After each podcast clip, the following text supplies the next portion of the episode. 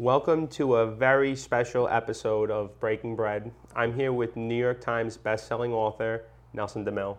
Nelson, welcome to the show. Thank you, Anthony.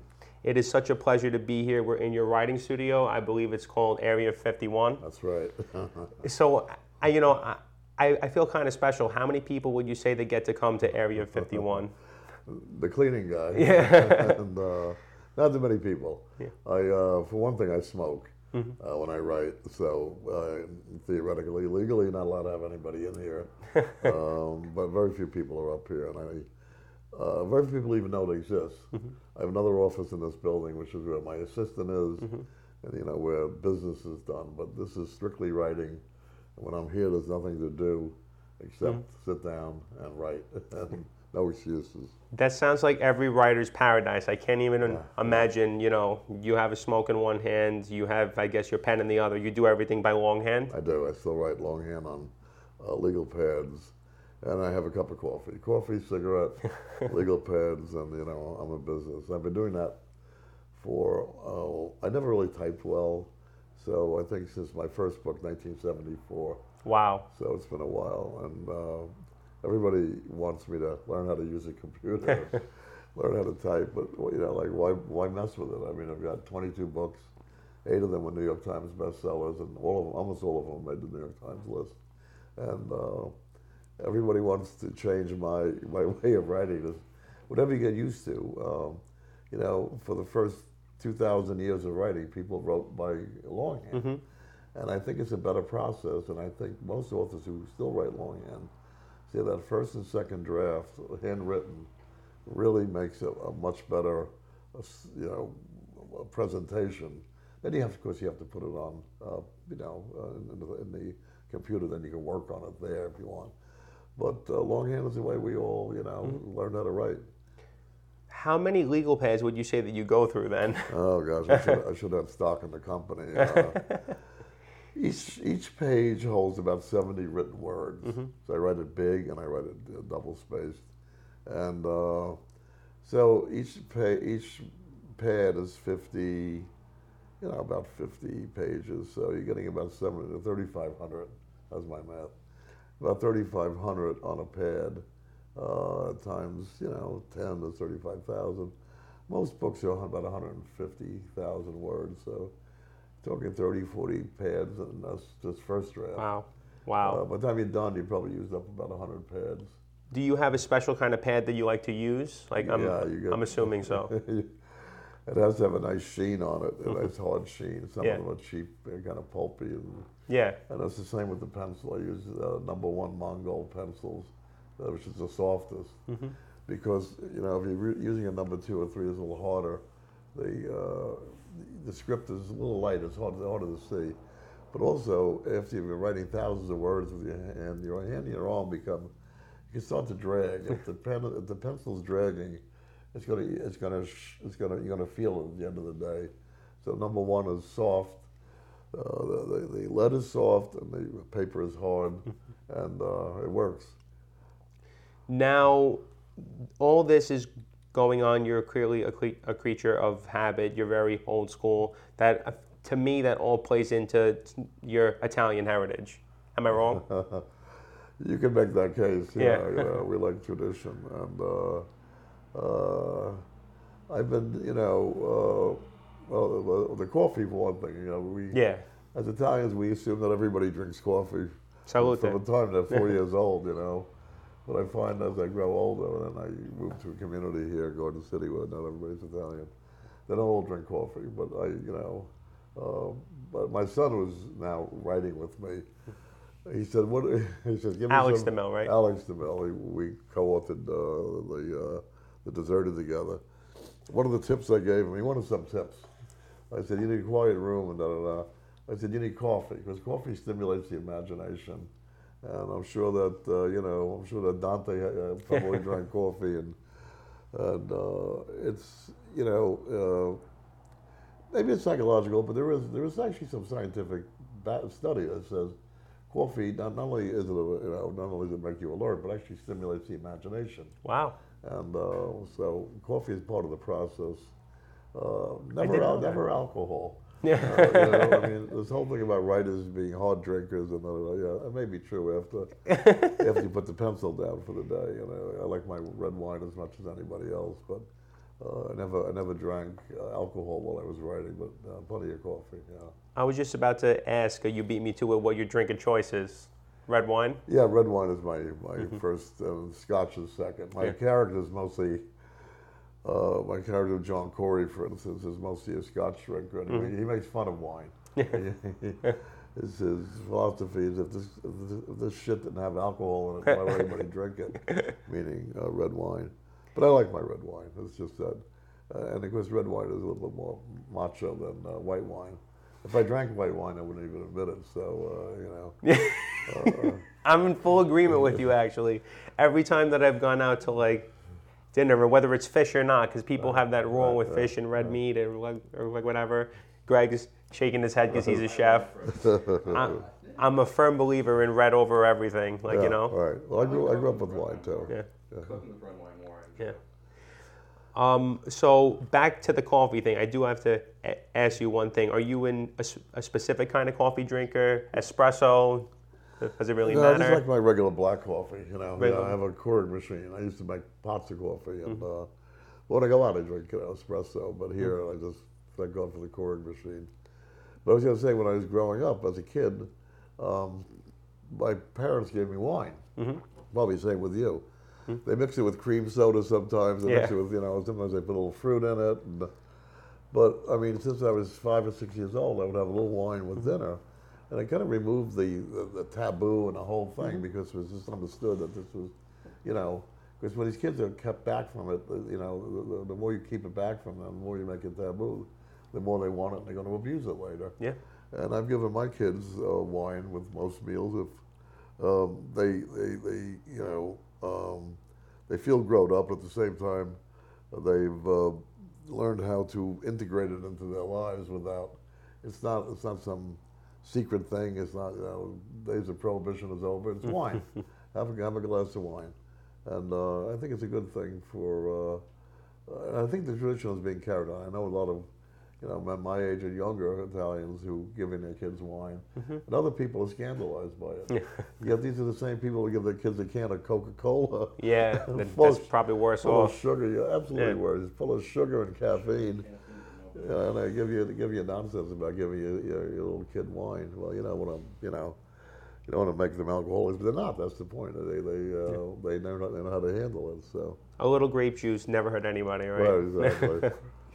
So um, now you're you obviously I- identify as an Italian American. right. Yeah. Uh, Nelson, not too long ago, had a piece in the National Italian American Foundation's magazine, The Ambassador. Uh, it was a two-page feature. Um, so why don't you tell us a little bit about your Italian heritage? Yeah, my um, my mother is uh, uh, Napolitan, and uh, on both sides of her family. Um, my father, I have a French name. My father's family was uh, there were French in the family from Avignon, uh, southern France. But my father's family were uh, from um, uh, Abruzzi. They were um, a little town called Roccamorice, uh, which is kind of in the hills. The hillside. It's a hilltop town. Uh, and I went there about oh gosh, it's like 15 years now, and uh, you know I got to this town. I, I, I drove into the town. I had a driver with me, spoke fluent Italian, and it was it was like it was a total mind trip to see. This is where my father's father came from. And I don't think I was in town 10 minutes and people knew I was there. uh, they knew I was there, and I figured, well, I think it was my driver who was talking to everybody. And, and there were people who actually looked like me, and uh, it was like just such a mind blower. Then to go to the cemetery, and then to go, there was a, the piazza, there's so much immigration from this town. In the piazza, there was a, uh, a statue of a man uh, dressed, and he's got a suitcase in his hand, and he's walking, but a little kid has his arms around the man's legs, saying, you know, obviously don't go, mm-hmm. uh, because he's immigrating and he's leaving his family behind. And the inscription in Italian said, you know, they are gone, but they are forever in our hearts. Mm-hmm. And this represented that immigration to mm-hmm. uh, Can- in case of Rocca Ritchie, mostly Canada, Mm-hmm. but also the States. Then to see the cemetery, one of my, you know, early relatives was killed World War One. Uh, it was just a, a, a total mind blower. And uh, but I'll tell you another story I don't tell a lot of people. So before I le- went there, my when I called one of my cousins in Massachusetts, female cousin Barbara, and I said, you know, I'm going to Rocca Ritchie. And she had been there some months before. And so she gave me some tips, and she said, "Do you know how our great grandfather died?" I said, "No, how?" They said he was murdered. I said, "Oh my God, how was he murdered?" Well, uh, he was in a bed that he shouldn't have been in with a woman that he shouldn't have been with, and the husband came home and killed him with an axe, an axe. You know? And apparently, my great grandmother then fled the town, and she went to uh, Tivoli. Yeah. Uh, so some of the families in Tivoli. But I said, I'm sure there's been more than one DeMille has been killed in a bed he didn't belong in. That sounds like a scene from the Gold right, Coast. It sounds very familiar, Nelson. But what a story! It was Yeah. a true story. And then I found the church records of you know births and deaths, and it did say uh, it said murdered. Uh, Wow. Great grandfather. So, but uh, you know, and I want to take my kids back. I think we're ready to go back. Uh, they're all up there, they're in their forties now, but it is uh, an amazing experience. I know so many, you know, millions of Italian Americans have gone back to find their roots, um, and I, I would you know, obviously suggest it for everyone. I want to go back again. Uh, Naples is another story. My mother and her family were not. They weren't really forthcoming about a lot of things. You know, they didn't, they didn't really talk about the old country. So I have no idea where she's from. Uh, I know that they were still in contact because when I was a kid, I remember them sending bundles. You know, after World War II, these uh, to their relatives in Naples who were obviously impoverished and starving, and they would send packages, you know, to the, the relatives there. But somehow, of course, when uh, you know time passed and uh, they kind of lost contact. But uh, I didn't know anything about them. I didn't know where they came from. I didn't, wasn't quite sure the. Uh, one of the last names would have been Lombardo. I knew that. Uh, Panzera. So I'd had some last names, but Naples is a big place. It was easier to go to Rocca Ritchie, a town of about maybe 800,000 people. Yeah. Uh, Naples as a whole. I did, I did go to Naples, but I had no clue, uh, you know, where these people were from uh, in the Naples area. But you know, it is a, it's an emotional experience. It really is. Uh, uh, it's you know, you you realize that uh, you know if your ancestors hadn't immigrated, you would have been there. You know, which Yeah. I think is amazing. Would have been there for World War One, World War Yeah. Two, and that type of thing. That's true. So uh, maybe that's okay too.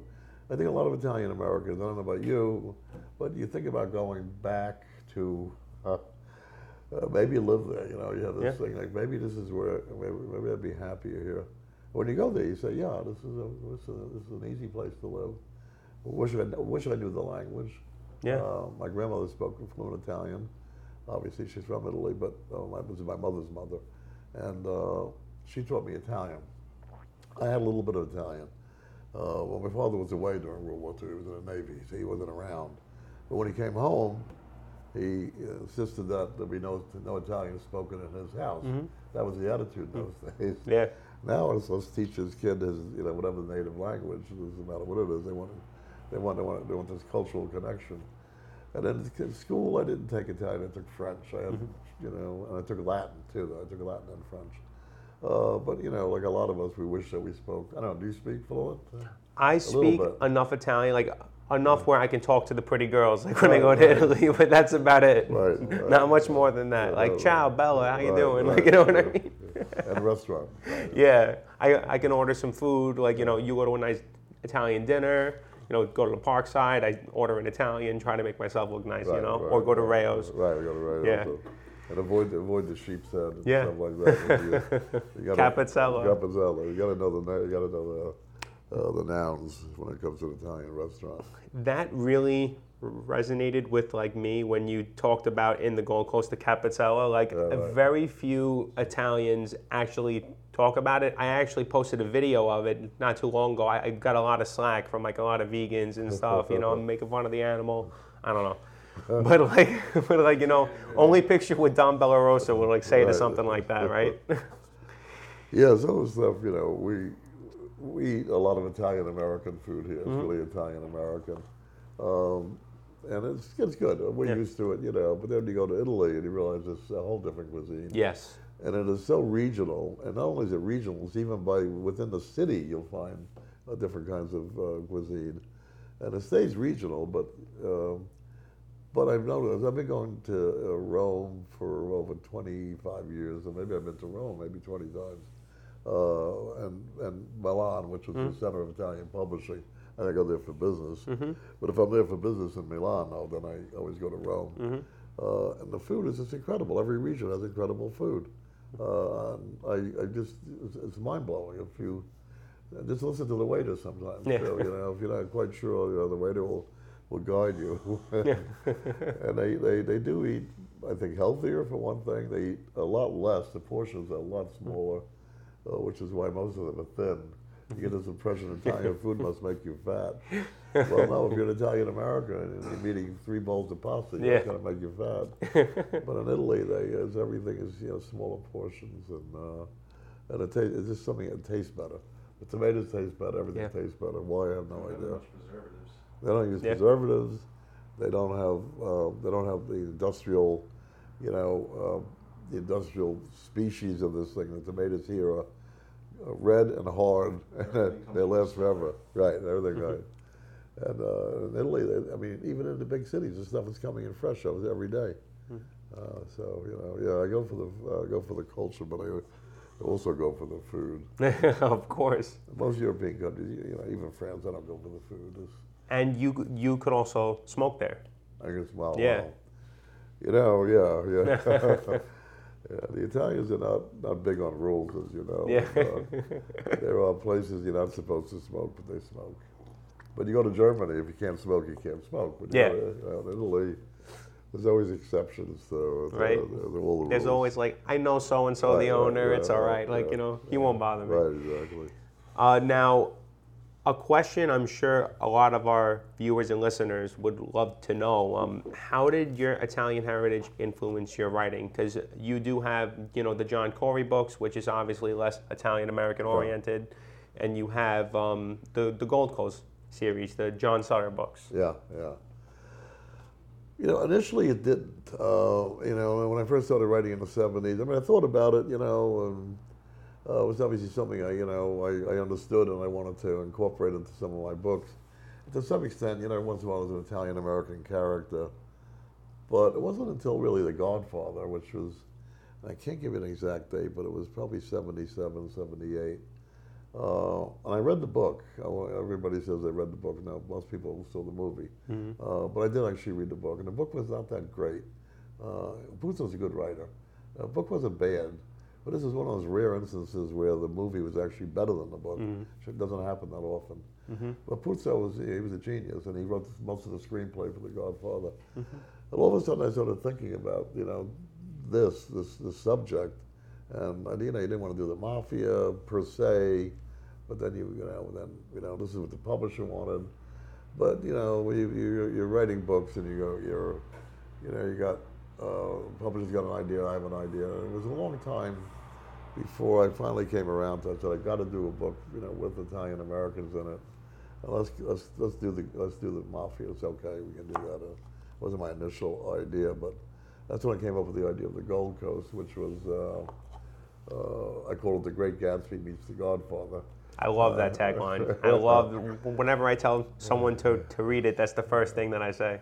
You know, they say write what you know about, but the publishers don't want you to. The publishers always have a different idea. Your editors have a different idea. Your agents have a different idea. But you gotta, you gotta, you gotta love, you gotta love what you're doing because you're sitting there every day doing it. You gotta, if you're not entertaining yourself, you're not gonna entertain uh, the reader. So I, I came up with maybe a 10-page outline. I gave it to my agent, who said this could work. But then we sh- showed it to the publisher and the agent and the, and the editors. They said, "No, this is we don't want this book. This is the, for the Gold Coast." So I said, "No, this is the book I'm writing. This is the book I'm writing. This is the book I'm writing." Uh, I live here on Long Island, so I had friends on the North Shore. I had, you know, I had friends who were the you know the old WASP families, and of course I know a lot of Italian Americans. I knew some of them in that business, and I said, "Wouldn't it be great to get these two cultures clashing uh, on the Gold Coast of Long Island?" I knew, I knew this was going to be a big book. Every writer has a lot of, you know, a lot of uh, maybe insecurities when they when they write. This one I knew was going to be big when I first started writing it, and uh, it turned out to be. And the publisher was still, still at the end, and they read it. I remember one guy said to me, one editor said, "This is this is genius, but I don't think it's going to sell."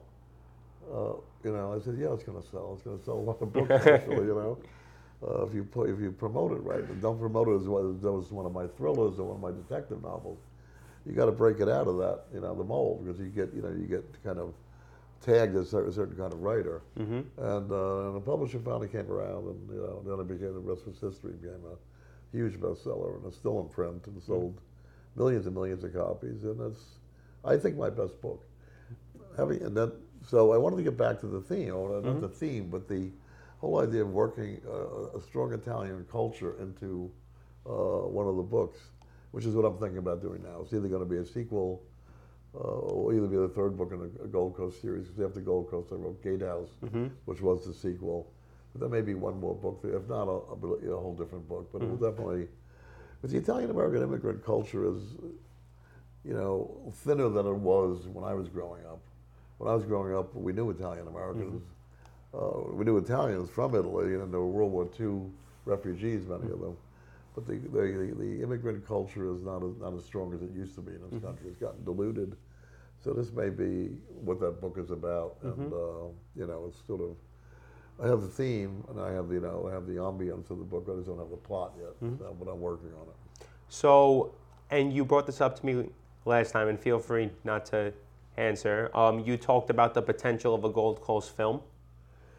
Yeah, you know, uh, before the book was even finished, my agent was enthused about it. and He did show it to um, uh, Columbia Motion Pictures, who bought it.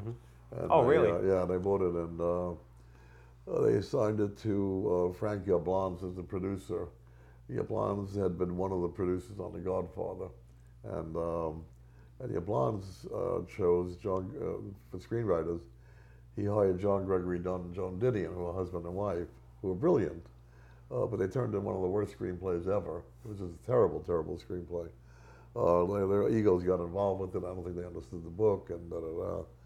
So it kind of, you know, Columbia let it go. They optioned it for a certain number of months or a year and a half, maybe.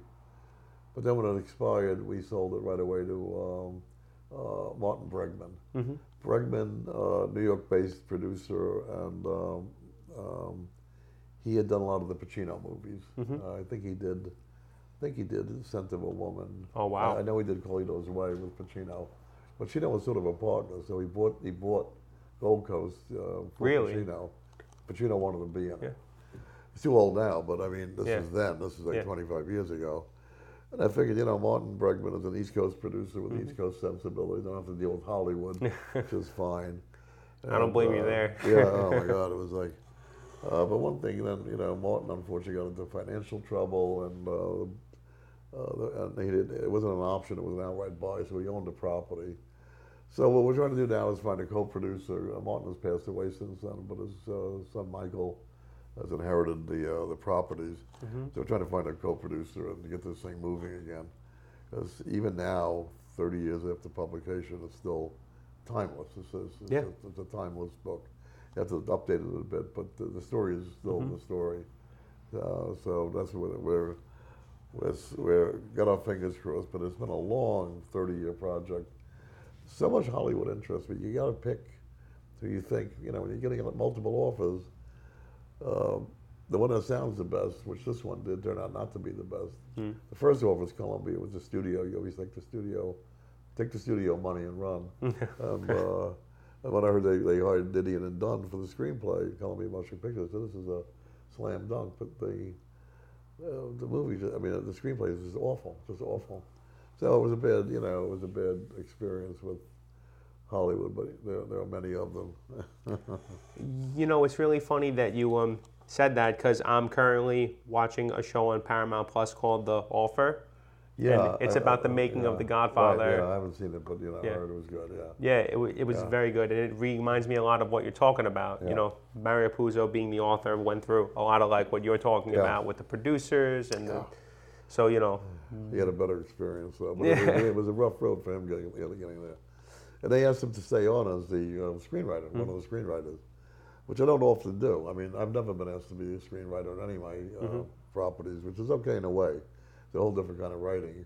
My son Alex, who I co you know co-authoring books with, is a screenwriter. That's he that's what Okay. he went to school for. So he knows how to structure the thing, and I would not, you know, it's a different kind of writing, and I don't I don't denigrate screenplays as they're like you know they run 90 pages, maybe triple spaced and with wide margins, you know, as opposed to a, a novel. Uh, but it's harder to condense all of that sometimes when you're adapting uh, a book. Uh, 16 book takes 16 hours to read normally, 17, 18. You try to condense this into 90 minutes.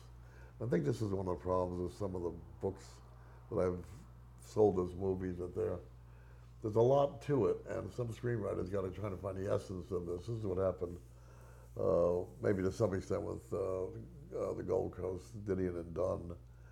Uh, couldn't figure out the the core of this, this story, and plus they had their own egos because they're both famous best-selling authors. So they wanted to show that they could actually write better than me, and a lot of the dialogue wasn't my dialogue, and uh, but uh, you know it is what it is. But I think uh, you know if if Hollywood is smart, they will always hire the uh, novelist whose novel they bought to at least consult, if not write. But they don't want to do that. I've now spent twenty million dollars on them. They gave uh, like uh, Travolta twenty million dollars to be in one of my The General's The Daughter. General's Daughter. But they wouldn't give me a half a million dollars to be a consultant on the screenplay, you know. And uh, they would have, I would have taken less. It was really not the money. It was Yeah, it was the point. yeah, but no, they don't. So they, they, they, they think well, they've had bad experiences like with Tom Clancy. People who are some novelists are arrogant and they Mm-hmm. make more trouble than they're worth.